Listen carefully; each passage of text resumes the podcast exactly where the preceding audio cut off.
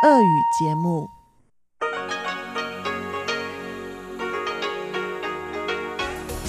В эфире Международное радио Тайваня.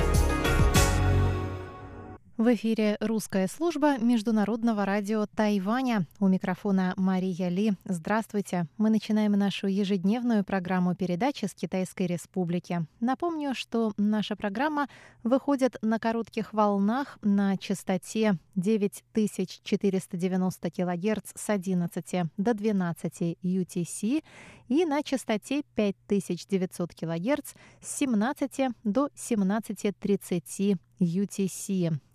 Получасовая программа сегодня будет состоять из обзора новостей недели и рубрики «Всемирный Чайна-таун», которую ведет профессор Владимир Вячеславович Малявин.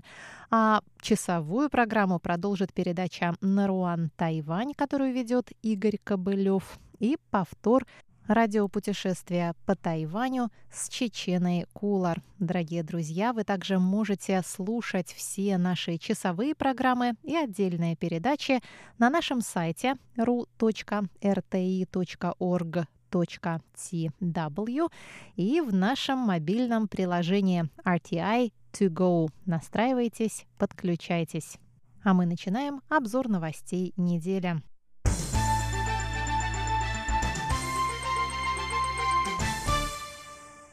Правительство США объявило в понедельник, что одобрило поставку Тайваню нового пакета оборонных вооружений, включающего около сотни систем береговой обороны «Гарпун» и поддерживающее оборудование. Общая сумма сделки оценивается в 2 миллиарда 370 миллионов долларов США. Это уже девятая поставка Тайваню вооружений, одобренная президентом США Дональдом Трампом с момента его вступления в должность в январе 2017 года. Агентство по сотрудничеству в области оборонной безопасности при Министерстве обороны США официально уведомило Конгресс о готовящейся сделке, получив предварительно одобрение Госдепартамента.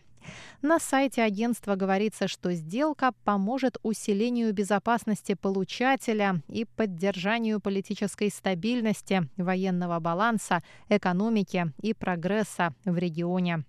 21 октября были одобрены еще три пакета оборонных вооружений для продажи Тайваню, о чем мы сообщали в наших новостях. Президентская канцелярия, Министерство иностранных дел и Министерство обороны Тайваня выразили благодарность США за поддержку.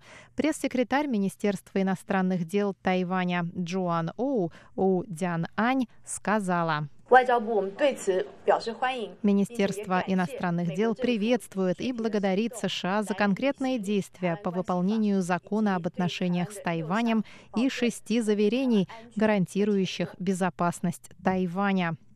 Закон об отношениях с Тайванем, вступивший в силу в 1979 году, регулирует американско-тайваньские связи в отсутствие между сторонами дипломатических отношений. В 1982 году президент Рональд Рейган выступил с шестью заверениями, которые, в частности, гарантировали продажу Тайваню американских вооружений. Ранее в понедельник Пекин пригрозил санкциями американским компаниям, вовлеченным в производство продаваемых Тайваню вооружений – в их числе Boeing Defense, Lockheed Martin Corporation и Raytheon Technologies Corporation. Министерство иностранных дел Тайваня выразило в ответ глубокое сожаление и заявило, что Тайвань работает над поддержанием мира и стабильности в Тайваньском проливе и намерен защищать своих граждан перед лицом военной угрозы.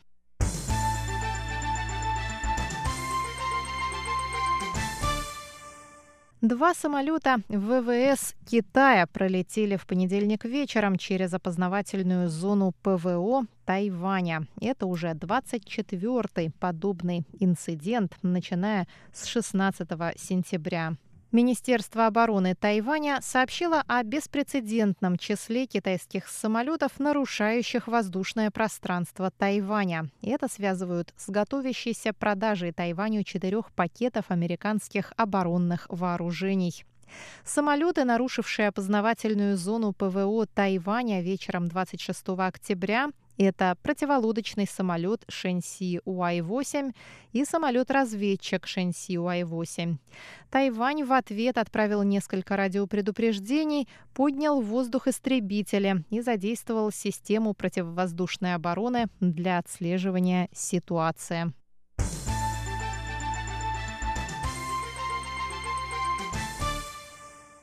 Шестой саммит по тайваньско-японским обменам открылся 26 октября в городе Кага японской префектуры Исикава. Саммит, в котором принимают участие депутаты японских и тайваньских городских управ, выступил с декларацией, призывающей к принятию базового закона о тайваньско-японских связях с целью продвижения дипломатических связей между Японией и Тайванем и содействия политике обеспечения безопасности. В связи с эпидемической обстановкой тайваньские депутаты городских собраний не смогли приехать на саммит, однако более 300 японских депутатов и дружественных Тайваню политиков собрались на мероприятие. Президент Тайваня Цай Янвэнь и вице-президент Лай Цинде записали видеообращение к участникам саммита и пожелали успешного его проведения. Представитель Тайваня в Японии Фрэнк Сия Се Чанхин смог лично присутствовать на мероприятии. По его словам, ежегодный саммит способствует углублению взаимных отношений в разных сферах. Принятая по итогам саммита декларация также призывает Японию активнее содействовать включению Тайваня в работу Всемирной организации здравоохранения и в работу всеобъемлющего и прогрессивного соглашения для транстихоокеанского партнерства.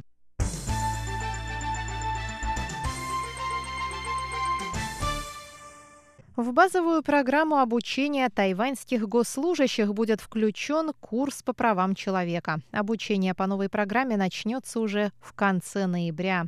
Программа нового курса разработана Национальной комиссией по правам человека при контрольном юане и Национальной академией госслужбы при экзаменационном юане. Глава контрольного юаня Чен Дюй заявила во вторник, что государственные служащие работают на передовой линии защиты прав человека человека. Государственные служащие должны иметь возможность в процессе обучения узнавать о важности прав человека, о том, что у прав человека нет цвета, нет различий по политическим взглядам. Они должны знать, что это касается взаимного уважения, взаимной эмпатии, защиты друг друга. Я считаю, что распространение этих взглядов должно начинаться с обучения госслужащих. 我想，如果我们有这样的观念，尤其就从文官开始。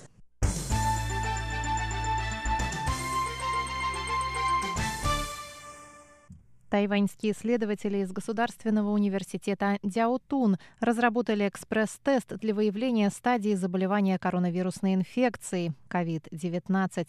Результаты теста можно получить в течение пяти минут. В разработке экспресс-теста принимали участие компании AgriTalk Tech, All Bioscience и BioSmart. В отличие от обычных тестов, которые дают положительный или отрицательный результат, новый тест определяет стадию заболевания на основе показателей антител, антигенов и нуклеиновой кислоты. Таким образом, можно определить, находится ли инфекция в инкубационном периоде или в начальной, средней и поздней стадии.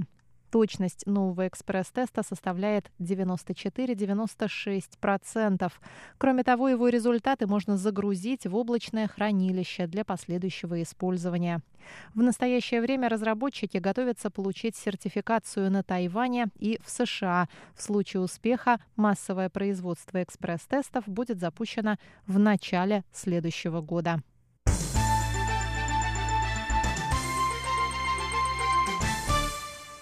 Истребитель F-5И разбился в четверг утром у побережья уезда Тайдун, что на юго-востоке Тайваня. Самолет упал в океан через две минуты после вылета с базы ВВС «Джихан», сообщило Министерство обороны.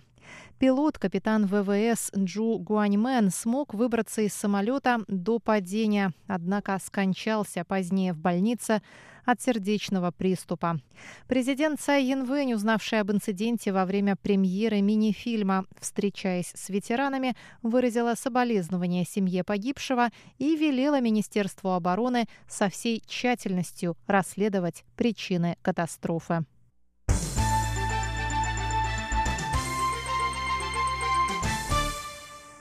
Глава Бюро национальной безопасности Цю Го Джен заявил 29 октября, что, несмотря на возросшую напряженность в Тайваньском проливе, не стоит паниковать в ожидании резкого изменения статус-кво. Днем ранее заместитель главы Совета по делам материкового Китая Джао Дяньмин сказал на пресс-конференции, что Тайваньский пролив начал подготовку к войне и что нынешний момент самый острый и самый опасный за последние 40 лет история отношений между двумя берегами. Цю Гуджен сказал. Действительно, в последнее время наблюдается рост напряжения в Тайваньском проливе, к которому приковано всеобщее внимание. Наши вооруженные силы и органы безопасности усиливают бдительность. Но паниковать не стоит. Мы используем различные каналы для отслеживания всех их действий, и мы будем продолжать пристально следить за развитием событий. Резкого изменения статус-кво не случится.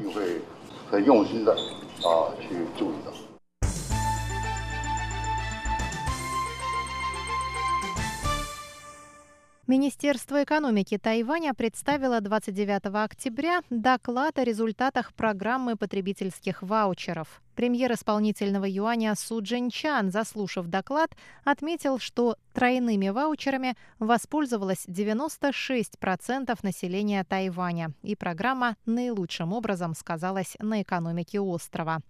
Программа потребительских ваучеров стартовала на Тайване 15 июля и действует до конца текущего года. На тысячу новых тайваньских долларов жителям острова предложили приобрести ваучеры на сумму 3000 новых тайваньских тайваньских долларов. Их можно потратить на товары и услуги. Программа была представлена с целью оживления экономики на фоне пандемии коронавирусной инфекции. Правительство выделило на программу 50 миллиардов новых тайваньских долларов. По словам премьера, программа ваучеров способствовала росту нескольких секторов экономики и в особенности розничных продаж, которые демонстрировали отрицательный рост на протяжении последних пяти месяцев. В августе и сентябре в сфере розничной торговли и ресторанном секторе были рекордные показатели роста за текущий год. Премьер добавил, что правительство сознательно предпочло продавать ваучеры, а не раздавать наличные, чтобы люди не откладывали деньги и не хранили их у себя на счетах, а тратили их на благо экономики.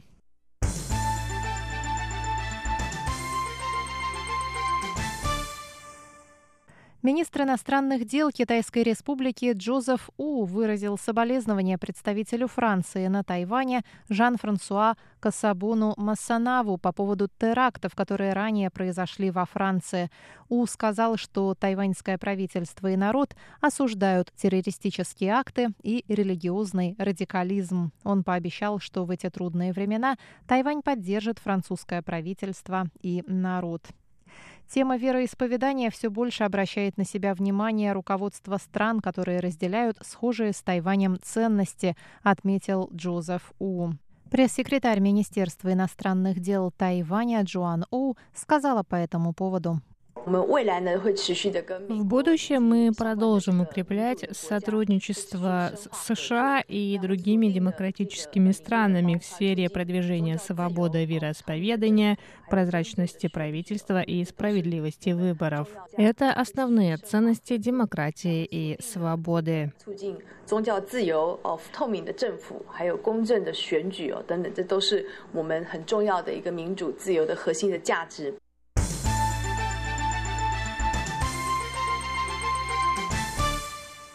30 октября в Тайбе открылась Тайбейская международная туристическая выставка. Она проходит в столице каждый год, а в этом году она стала единственной туристической выставкой в мире, проходящей не в режиме онлайн. В ней участвуют представители туриндустрии из более 30 стран. Всего на выставке почти тысяча павильонов. Президент Тайваня Цай Янвэнь, выступавшая на открытии выставки, призвала жителей острова больше ездить по Тайваню, когда нет возможности путешествовать в другие страны. Обзор новостей недели для вас провела Мария Ли.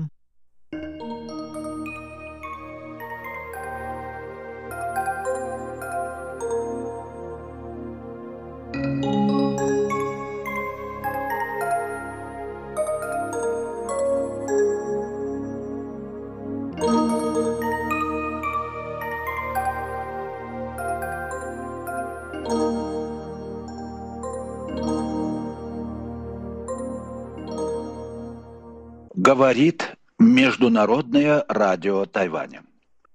Здравствуйте, дорогие радиослушатели. В эфире передача «Всемирный Чайнатаун». У микрофона Владимир Малявин. Сегодня, дорогие друзья, я хотел бы продолжить начатую мной в прошлой передаче тему культурного значения повседневности. Какую роль она играет и в Китае, и в России для нашей культуры, для нашей идентичности, для нашего сознания. Я думаю, эта тема очень важная, потому что она непосредственно восходит к самым глубинным основам китайского уклада, уклада китайской жизни. Если вы знаете, одна из классических формул из книги «Перемен» гласит, «Дао – это то, что люди каждый день используют а о том не знают. Но ведь это и есть очень точное определение того, что есть для нас наша повседневная жизнь.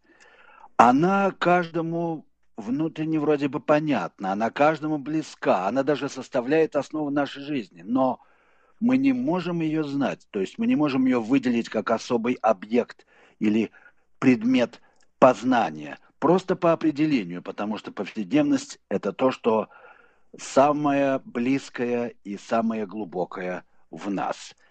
Вот именно это э, понятие и привлекало, кстати сказать, китайских э, философов с э, древности.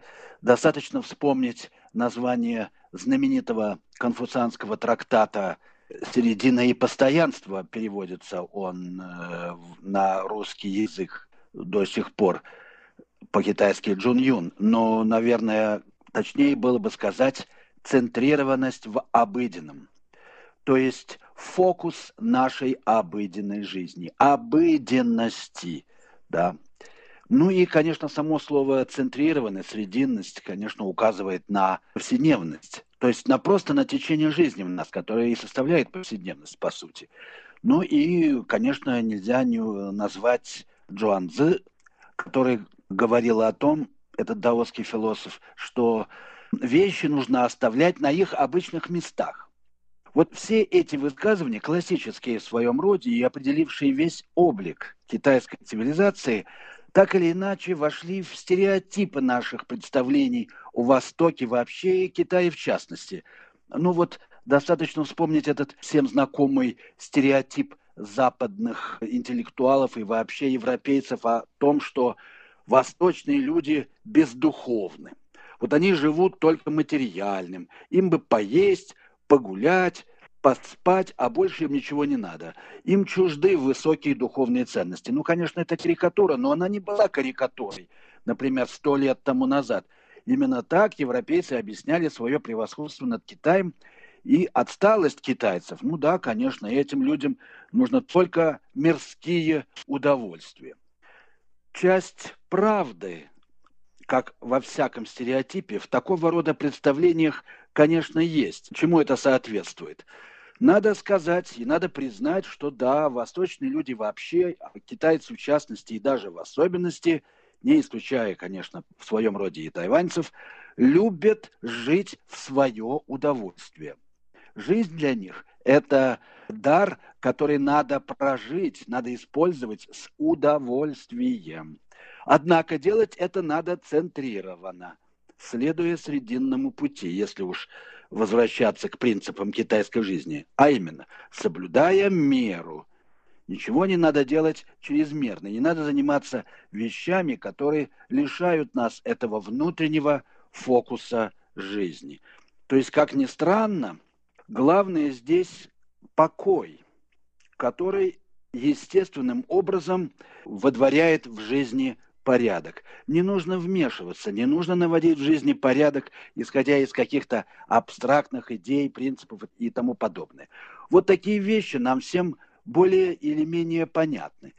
И, конечно, в этом отношении повседневность представляет собой, я бы сказал, место метаморфозы. Это другое главное понятие китайской цивилизации – превращение – перемена. Ведь жизнь динамична, она изменяется каждое мгновение.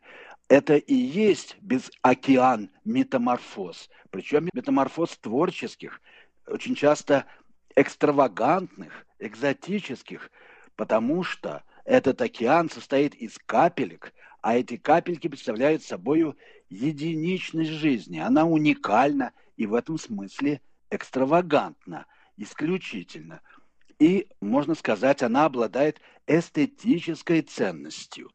Вот превратить жизнь в такой океан капелек единичности будет, э, пожалуй, главным э, заветом и советом древнекитайских философов. В этом смысле повседневность есть всегда другое и как бы отсутствующее место. Оно существует вне и помимо официального порядка но не оказывает ему активного сопротивления. Оно не создает идеологической альтернативы существующему порядку, ну просто потому, что сама она находится вне идеологии. Это просто радость жизни, радость быта, как она есть. То, что евразийцы в России называли бытовым исповедничеством. Это не просто бытовое исповедничество, то есть сведение религиозных принципов или идеалов к повседневной жизни. Это еще и поднятие жизни на определенную духовную высоту. Как можно представить себе китайский уклад без праздничности, которая выражена у китайцев, например, в понятии «женао», то есть яркий, громкий, переливчатый быт, представленный в китайских праздниках. Вспомним танцы драконов или львов и другие праздничные представления под шум барабанов. Без этого невозможно представить Восток. Это душа Востока, можно сказать. Жизнь, ставшая праздником, проживаемая как праздник, и в этом смысле, в полном, так сказать, смысле духовная. Здесь, конечно, сюда же подтягивается и коммерция, и экономика – Э, достаточно также вспомнить так называемые ночные рынки, которыми так гордятся тайваньцы и тайбейцы в особенности. Здесь мы на этих рынках ночных наблюдаем э, не просто коммерцию, не просто торговлю как таковую. Это в самом подлинном смысле этого слова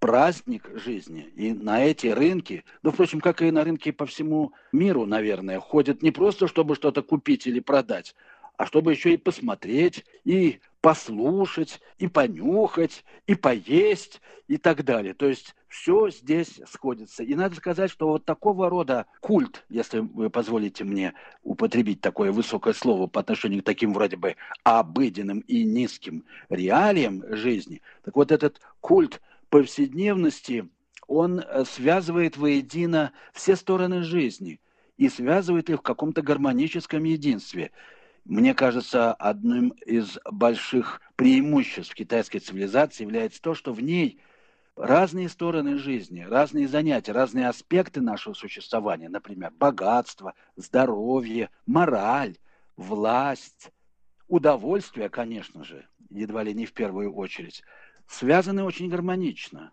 Они не противоречат друг другу.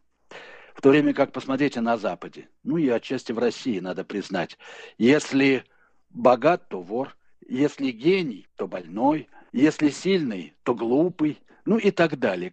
Здесь как раз в Европе очень мало устойчивости в этом отношении. И китайцы, надо сказать, это очень хорошо видят, замечают и считают это недостатком европейцев. Ну, здесь, э, конечно, можно, как говорят, и поспорить. Итак, повседневность – это образ превращения, то есть образ нашей жизни, непредставимый по определению. Это повседневность как бы место, где все отсутствует, его нет. И тем не менее, оно везде есть. Очень по-китайски, как говорят учителя Тайдичуань. Когда все есть, ничего нет. Когда ничего нет, все есть. Вот сердцевина китайской мудрости. И в этом смысле мне хотелось бы вспомнить одну фразу, которую приписывают Конфуцию. Она малоизвестна и, в общем, невыразительна по-своему, но она, э, мне кажется, наполнена глубоким смыслом. Конфуций поднялся на священную гору Тайшань и с вершины этой горы сказал, оглядывая окрестности, а с вершины горы мир видится по-другому или мир видится другим. Простая, казалось бы, банальная фраза, но вот в ней заключено и отношение китайцев к миру. Мир на то и дан нам, чтобы быть всегда в разных образах. Он всегда может быть увиден другим. А какой мир вообще-то говоря? Ну, это не имеет значения. Главное, чтобы наше отношение к миру было прагматично, полезно, морально желательно и, конечно, доставляло удовольствие. Вот философия жизни или искусство жизни, которое исповедовали и исповедуют, конечно, сейчас китайские массы.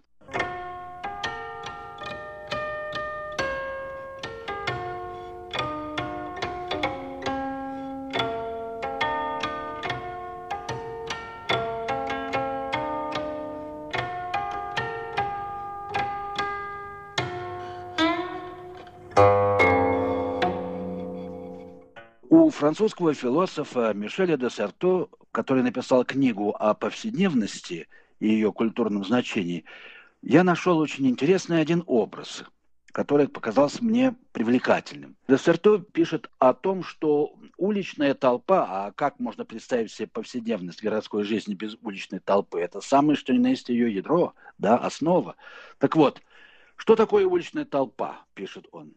Если мы поднимемся на Эйфелеву башню и посмотрим оттуда вниз на Париж, мы не увидим уже отдельных людей, мы, конечно, не будем знать и не можем вникнуть в их жизни и так далее, а уличная толпа предстанет перед нами неким затейливым потоком, который меняет формы, растекается или течет просто по улицам, принимая самые разные формы, создавая самые разные фигуры. Вот жизнь толпы пишет Десерто и добавляет, толпа пишет, не умея читать. Ну да, она пишет, потому что она пишет фигуры. Она расписывает город своим присутствием. И в этом смысле она и выполняет эстетическую миссию. Но это невозможно прочитать, потому что здесь нет того смысла, который доступен субъективному разуму. Но что самое-то интересное, это очень точно соответствует китайскому мировосприятию. Писать, не умея читать, это в каком-то смысле просто девиз китайской культуры. То есть видеть перед собой загадочные иероглифы, смысл которых, уверяю вас, как человек, отдавший 50 с лишним лет изучению китайского языка, а остается всегда непонятным, до конца, по крайней мере. Так что всегда содержит в себе какую-то таинственную, внутреннюю, сокровенную глубину – так вот, писать – это каллиграфия, да, китайская, вершина китайских искусств. Не зная и не понимая, что ты делаешь, это очень по-китайски. Ну, конечно, с точки зрения здравого смысла нельзя не добавить, что для того, чтобы жить и пользоваться жизнью, и получать, главное, от нее удовольствие, вовсе не нужно ее знать. И вообще можно ничего не знать. Наслаждаться жизнью можно отлично, даже ничего не зная. Наоборот – тот, кто много знает, имеет много печалей. Разве не так? Вот что мне кажется очень важным для понимания, так сказать, китайской души. И здесь мы видим, что вот у Десерто да, э, происходит такая апология мнимости, подобия.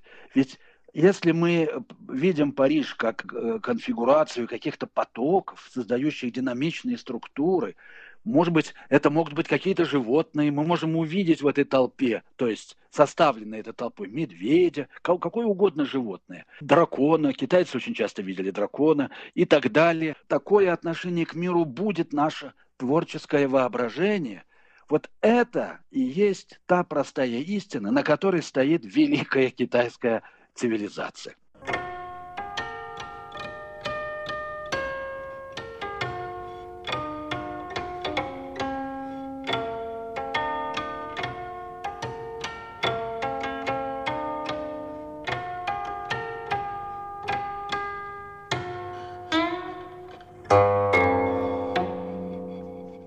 И еще один пример из жизни Тайваня. Я очень люблю этот пример для себя. В одном храме предков в городишке Бэйпу, это такой городок небольшой, где, кстати сказать, выращивают знаменитый чай «Восточная красавица».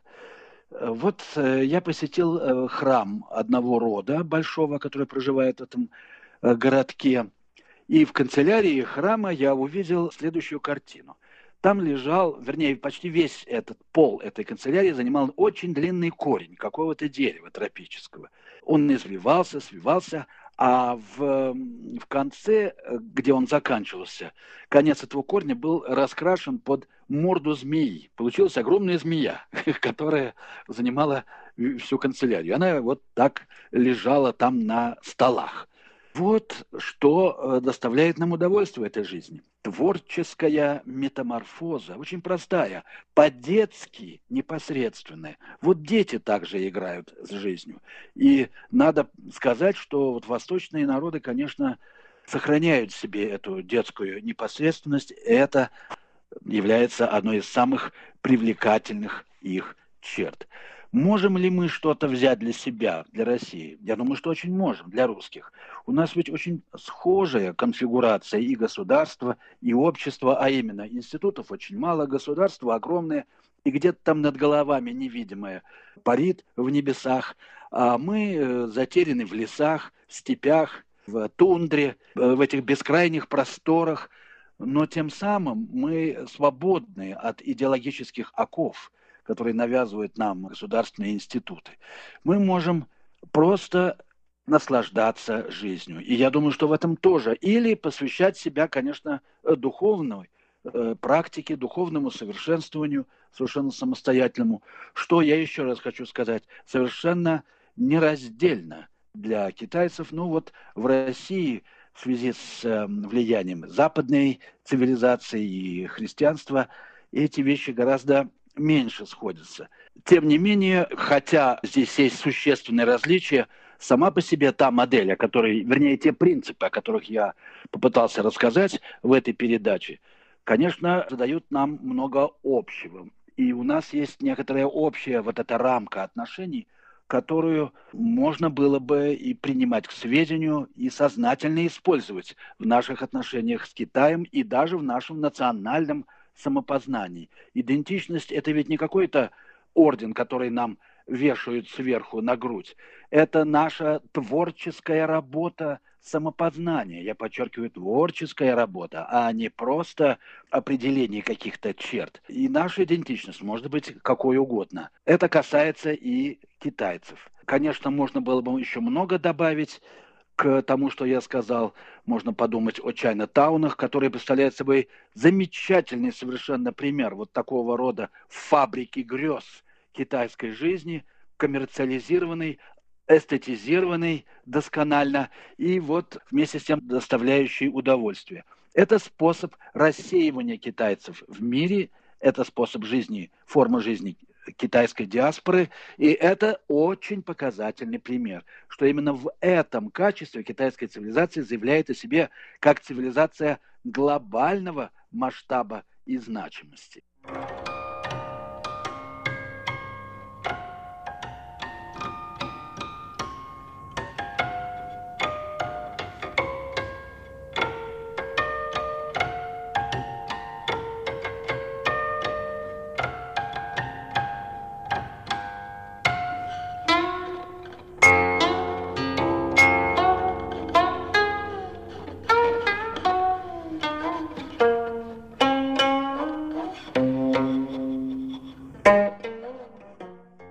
Этом я, пожалуй, закончу свою сегодняшнюю передачу и, э, может быть, продолжу разговор о ней в следующих передачах. А пока я прощаюсь с вами. Вы слушали передачу «Всемирный Чайнатаун». Ее подготовил Владимир Малявин. Всего вам доброго, дорогие слушатели. До следующих встреч в эфире.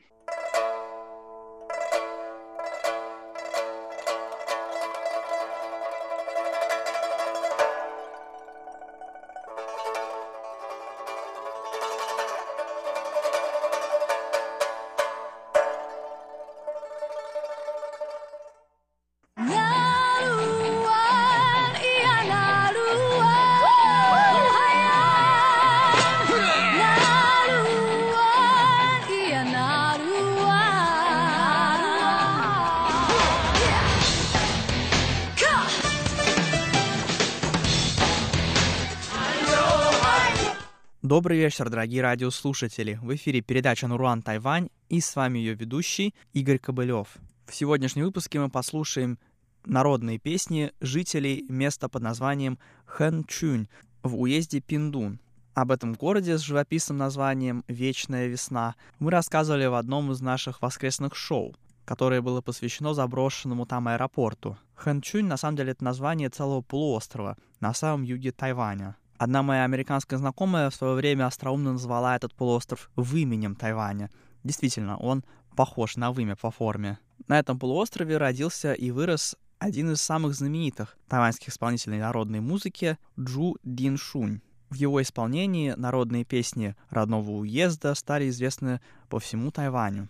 А сегодня они станут известны и, надеюсь, полюбятся и вам, дорогие радиослушатели русской службы МРТ. Итак, для начала я предлагаю вашему вниманию длинное исполнение под названием «Мелодия из пяти станц». Она действительно состоит из пяти станц. Исполняет ее Джу Дин Шунь на традиционном китайском инструменте гуцинь. Ввиду того, что это произведение слишком длинное, чтобы вместить его в один выпуск нашей передачи, оно прозвучит сегодня не полностью, с сокращениями.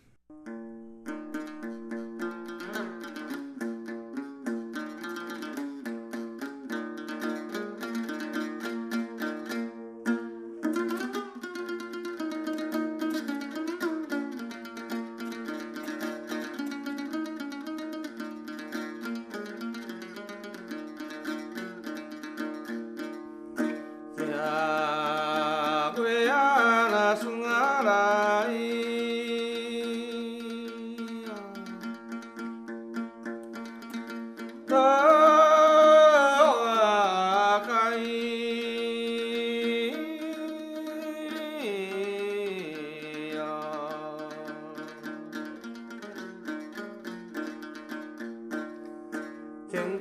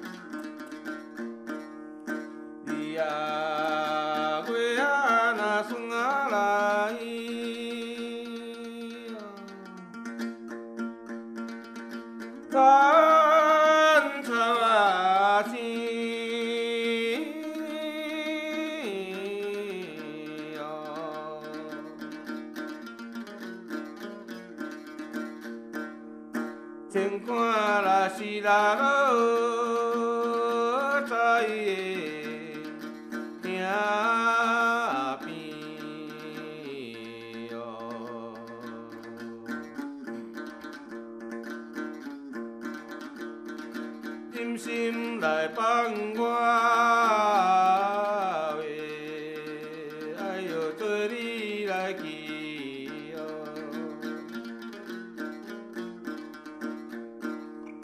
放着来小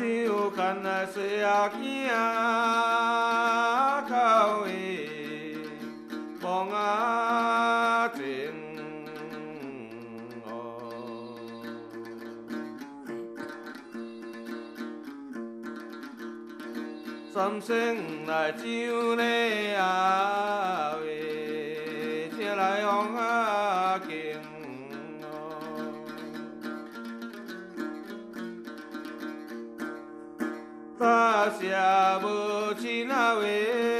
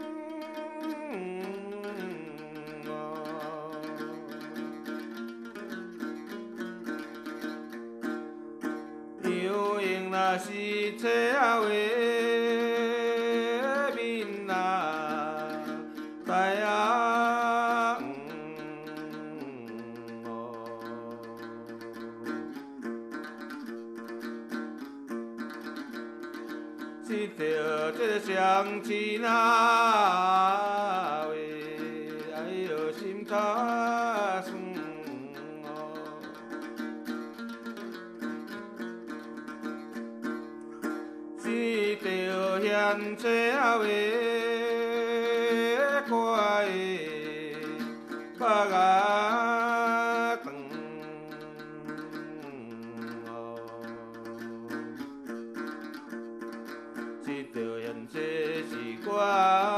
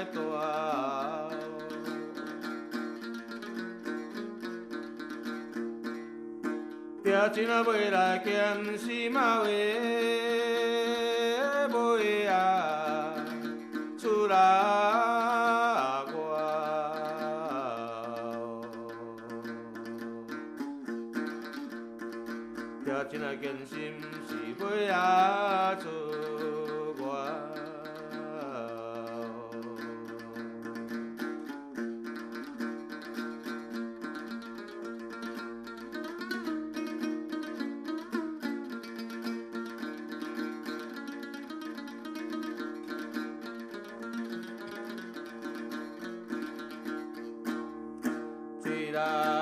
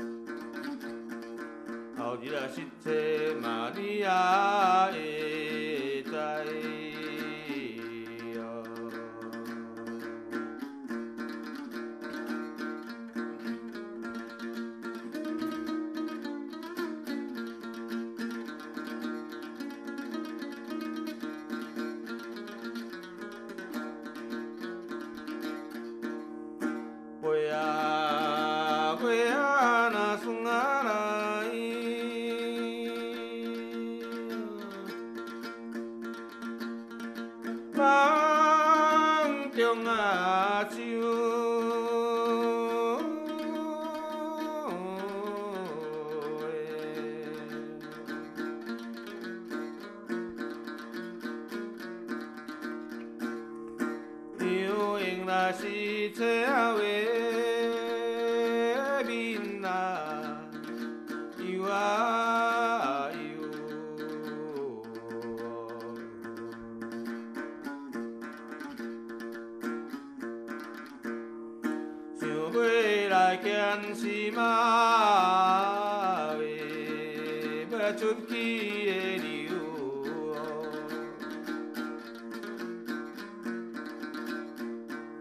на этом время нашего сегодняшнего выпуска подошло к концу. Спасибо, что оставались с нами на волнах Международного радио Тайваня. Это была передача «Нуруан Тайвань», и с вами был ее ведущий Игорь Кобылев.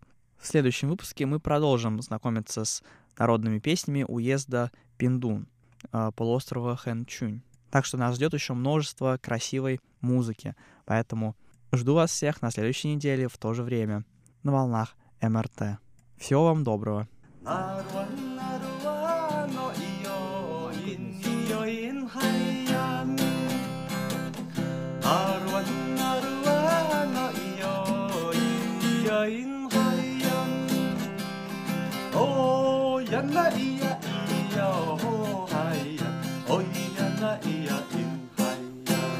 Здравствуйте, дорогие друзья!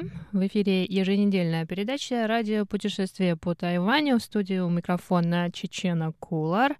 В сегодняшнем выпуске я хочу вам предложить послушать третью часть беседы с Еленой Геслер, которая учится в аспирантуре в Государственном университете Дженджи и изучает тайваньские религии. На прошлой неделе мы с ней начали разговор о религии Игуаньдао, то есть все проникающего единства.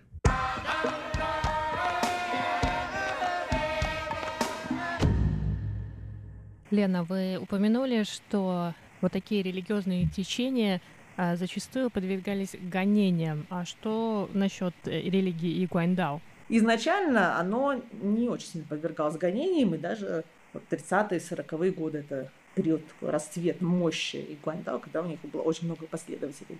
Вот этот Джан Тин и у него была супруга, которая говорит, что, конечно, его не настоящая супруга, это они на небесах поженились, и так, конечно, они просто вместе, ну, ради приличия путешествуют. Они представляли себя реинкарнациями божеств. Джан был реинкарнацией божества Дигуна, а его госпожа Сунь была реинкарнацией божества Гуанин. Гуанин – это буддийское божество. Собственно говоря, это Бодхисаттва Авалокитешвара, который у нас в китайской культуре трансформировался в женщину. Гуанин, Гуанин – это Бодхисаттва милосердия. А Дигон – это такой интересный персонаж, настоящий человек исторический. Жил он в 13 веке, такой монах, абсолютно беспредельщик. Он любил выпивать, любил есть мясо, в общем, вел себя нестандартно. Он был чайнским монахом, для чайнских монахов свойственно нестандартное поведение. Это был такой канон, особенно в веке 12-13, нестандартное поведение, которое резко может привести тебя к просветлению. Э, ему, естественно, стали приписывать магические способности. Мы в иконографии его видим, у него такая шапка на голове с иероглифом «фо», то есть Будда. В руке у него веер, магический веер, ну, он может им прогонять болезни, если помашет на больного, или наслать болезни, если ему что-то не понравится. И еще у него фляжка с вином, тоже опять-таки волшебное вино, которое многофункционально. Он с самого начала считался реинкарнацией одного из архатов, одного из учеников Будды по имени Кашьяпа. То есть его культ потихонечку нарастал и, э, собственно говоря, приобрел массовую популярность в конце XIX века. А популярность он приобрел почему? Потому что был монах, который следил за его могилой, этого Дигуна. Могила была в монастыре под Нанкином. Он следил за его могилой, и вот ему стал являться Дигун во снах. И при помощи такой гадательной практики фади, это когда на песке пишут э, палочкой, если в медиум входит божество, и, собственно говоря, диктует ему разные письмена. А кто-то умный должен прочитать со стороны. Ну, там есть разные техники использования этого фади письма вот при помощи этой практики Фади он, собственно говоря, начал записывать, что ему Дигун говорил. И чем дальше Дигун с ним говорил, тем более моралистскими становились эти его речи. Упор он сделал на то, что нужно заниматься волонтерством побольше и помогать бедным. Естественно, вокруг храма образовался культ, вокруг этих письмен Фади, это, это 1860-е годы. Письмена Фади стали очень популярными. Последний патриарх Игуандао, который себя отождествил с Дигуном, он и развил вот эту практику фади, э, практику гадательную. Поэтому в Игуандао очень сильно это используется. То есть откровение получится от разных божеств. Но если мы посмотрим на их божества, есть, конечно, вот эта вот изначальная матушка, она обычно сама никого не, ни, ни в кого не входит. Входят более низкие божества, так скажем. Основные у них это Дигун, потом Гуанинь, и еще есть Гуанди. Гуанди – это персонаж исторический, наверное, из э, романа Троецарствия. Он потом трансформировался в бога войны, а знаменит он исторически тем, что он придумал копье, которое так и называется. Копье Гуань. Такой знаменитый генерал, который помогал Любе, насколько я помню, при битве, в битвах, вот, и, собственно говоря, поплатился, потом ему, по-моему, отрубили голову, насколько я помню. Вот, изображается он таким вот с красным лицом, его очень легко узнать в храмах, и он одно из самых любимых божеств вообще во всем Китае. Насколько я знаю, например, на Тайване ему молятся все, кто носит оружие, то есть э, полиция и все мафиози, кто носит оружие. Могут встретиться в одном храме, насколько я знаю. И Гуандао как религия, она зародилась а, в Китае. И вместе с теми, кто переселялся потом на Тайвань, и Гуандао перебрался и на Тайвань. Да, и как, вот как сейчас вообще развивается эта религия? Это все-таки очень современная, очень молодая религия на Тайване. Судьба Игуандао очень непроста ни в Китае, ни на Тайване.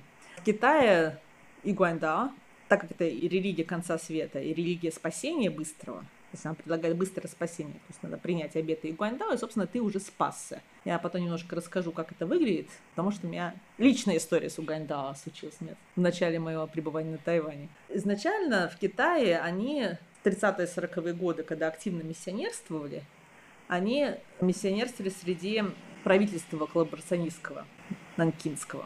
И очень многие члены этого правительства, которые были под японцами, про-японское правительство, они приняли воззрение Гуандао.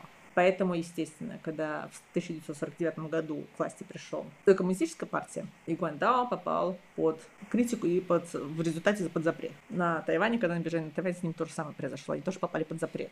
Поэтому они были запрещены и в Китае, и на Тайване. Причем примерно в одни и те же годы. В Китае компания началась в 50 году, а в 52 году они сняли фильм, который назывался примерно так, что Игуан Хайрен, да, это единый путь э, нанесения вреда людям. Таким образом, они объявили Гуаньда одной из самых вредоносных вообще религий, религиозных течений Китая. А на Тайване тоже в 1952 году их запретили, и они были запрещены до начала 80-х годов. Очень сильно атаковали их буддисты местные. Ну, во-первых, считал, что они аморально себя ведут. Во-первых, у них действительно были такие секретные собрания, они собирались дома, у них не было своих храмов.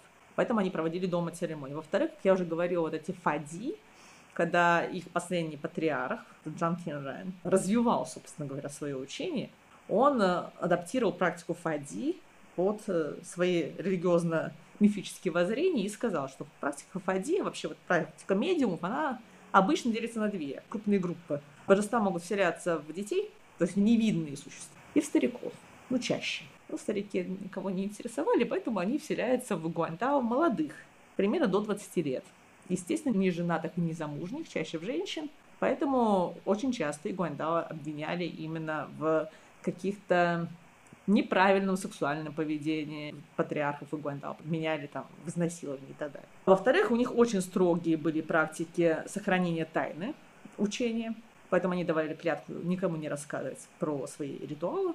Опять-таки, все тайно, оно вызывает некие сомнения. Вот. Но потом, естественно, они были замараны в коллаборационизме в Китае.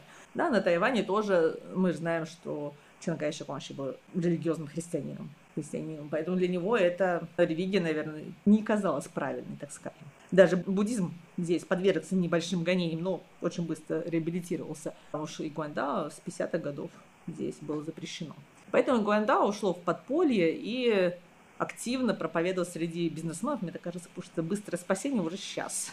Очень быстро, очень легко. И, в общем-то, к 80-м годам оказалось, что очень много людей разделяет э, воззрение Гуаньда, они действительно стали большой силой здесь. И даже вот крупная э, логистическая компания контейнерных перевозок Evergreen, основатель ее, он являлся последователем Гуаньда, и вообще все члены компании в конечном подобрались как э, последствий Гуандао. И это не единственный пример. Среди политиков тоже были. Поэтому вот э, такая у них сложная история. В Китае Гуандао тоже разрешили с 2000-х годов. Но они, в принципе, вот именно политической деятельностью я не вижу, что они занимались вот такой активной. Может, она как бы тайная? Ну, скорее всего, если они дают обед, не рассказывать да, о своих ритуалах. Может быть, они где-то в подполье ну, занимаются политикой. Про ритуал я могу рассказать лично по своему опыту, потому что у меня, собственно говоря, когда я приехала на Тайвань, я училась, первое мое место обучения было факультет религиоведения в Национальном университете Джинда. И практически половина моих однокурсников были последователи Гуандао. И поэтому я случайно была вовлечена, так скажем, прямо скажем, в эту секту в том плане, что я, значит, как настоящий антрополог, религиозно приехавший на Тайвань, решила, что надо изучать как можно больше обрядов. И моя однокурсница мне предложила посетить их храм. естественно, не объяснив, что со мной там произойдет в этом храме. В результате в этом храме мне тут же быстренько посвятили в Гуаньдао. Продолжение рассказа о том, как выглядит э, церемония посвящения в религию Игуаньдао вы услышите на следующей неделе. А я, Чечена Кулар, на этом с вами прощаюсь. До скорых встреч на.